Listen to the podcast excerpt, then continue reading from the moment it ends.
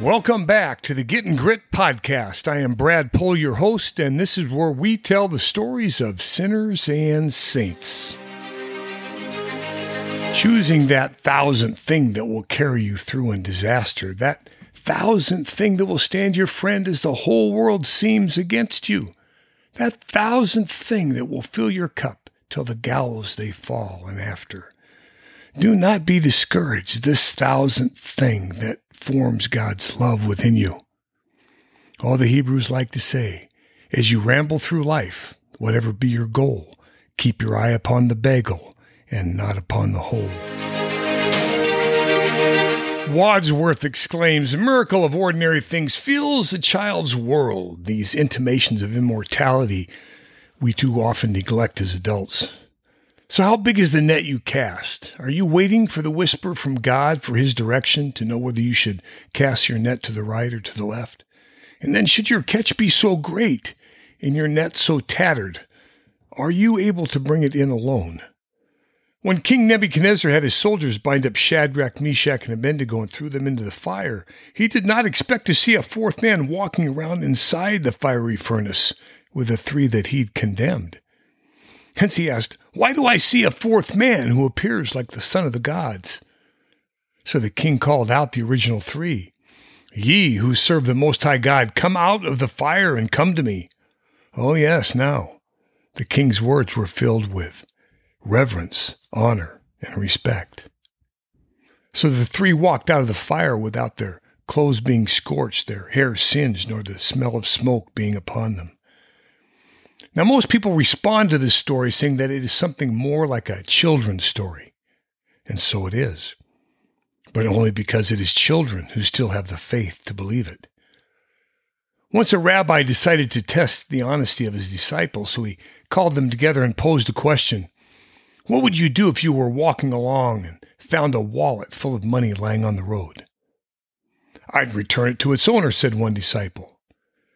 Well, his answer came so quickly the rabbi thought, I must wonder if he really means it. I'd keep the money if nobody saw me find it, said another disciple. Hmm. He has a frank tongue, but a wicked heart, the rabbi thought to himself. Well, Rabbi, said the third disciple, to be honest, I believe I'd be tempted to keep it. So I would pray to God that He would give me strength to resist that temptation and do the right thing. Aha, thought the rabbi. Here is a man I can trust. He has kept his eye on the bagel. When George Washington left office, he began his farewell address. Of all the dispositions and habits which lead to political prosperity, religion and morality are indispensable supports. In vain would that man claim the tribute of patriotism who should labor to subvert these great pillars of human happiness these firmest props of the duties of men and citizens. It would seem as though we have lost the warning of these words. Politicians speak as if they are somehow greater than God, and the political process is more sacred than the cross, while they darken the morality of man with the seven deadly sins. Teddy Roosevelt wrote, in this actual world, a churchless community, a community where men have abandoned and scoffed at or ignored their religious needs is a community on rapid downgrade. Yet we live in a time of incredible opportunity for revival, which we might see better if we focused on the great cloud of witnesses in our past and stopped focusing on just the hole in our culture. Remember that in the book of Deuteronomy, God is described as mighty and awesome, well, the prophet Nehemiah refers to the great and awesome God, and the psalmist responds to God's great and awesome deeds, while the suffering Job reminds us that God is clothed with awesome majesty. And the word awesome defined reminds us to fear, to stand in awe, to show reverence, honor, and respect for God alone, the great I am. Maybe in our efforts to live a life that honors God because we love Him, these efforts help prepare us to meet the great I am, and along the way, strengthen our tattered nets. A day shall come when our treasured friends pass away, And we, like men, saying goodbye on the dock as our loved ones board the boat, just as Frodo did at Grey Havens, while we are left to watch the mast slowly disappearing into the horizon. Yet the day shall also come when we, now on the far side of that sea ourselves, wait with anticipation like those before us, as the mast slowly rises and the ship docks on the heavenly shores, bringing our loved ones to us.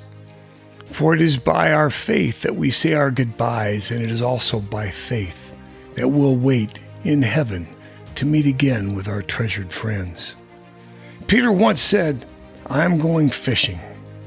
And it was there that the Lord found him doing an ordinary thing and guided him to fill his tattered net. Sometimes one day changes everything. Scripture says a thousand years is as one day to God. I have chosen many things out of a single day and described them as being awesome, from great moments to great victories and great ideas. But I need to remind myself that I must spell that word awesome with a small a. Yet when I choose to keep my focus on the great I am, the awesome one, it is hard to do this without bold caps in my thoughts. Remembering that in my response to God, love is a verb. Isn't it God, the awesome God, who guides us to cast to the right or to the left, and isn't bringing in that great catch with our own tattered nets, dependent on the awesome grace of God. Rise today like men and live out the love that God has formed in you. May the holes in your nets be no larger than the fish in it. Ain't it so?